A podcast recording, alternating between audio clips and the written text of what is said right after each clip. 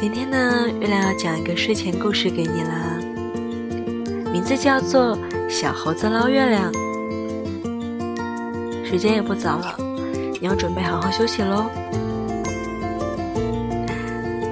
松鼠把镜子一翻，圆圆的月亮瞬间出现在镜子上，这样你就可以把月亮捧在手心了呀。入夜了，月亮像一个银盘，高高挂在天上，清辉洒遍了这片神州大地。猴子蹲在河边，伸出小手捞水中的月亮，可是他刚接触到水面，月亮就碎成了一片。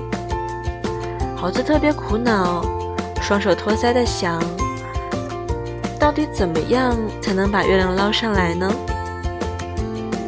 松鼠这个时候在猴子身后拍了拍它，说道：“猴子，你在干嘛呢？”猴子说：“我想捞月亮啊。”松鼠想了想，从尾巴掏出一面小镜子，递给猴子：“喏，这个给你吧。”猴子抓抓头，一脸迷茫：“嗯，这是什么呢？”松鼠把镜子一翻。圆圆的月亮瞬间出现在镜子上。松鼠说：“笨蛋，这样你就可以把月亮捧在手心了。”晚安喽。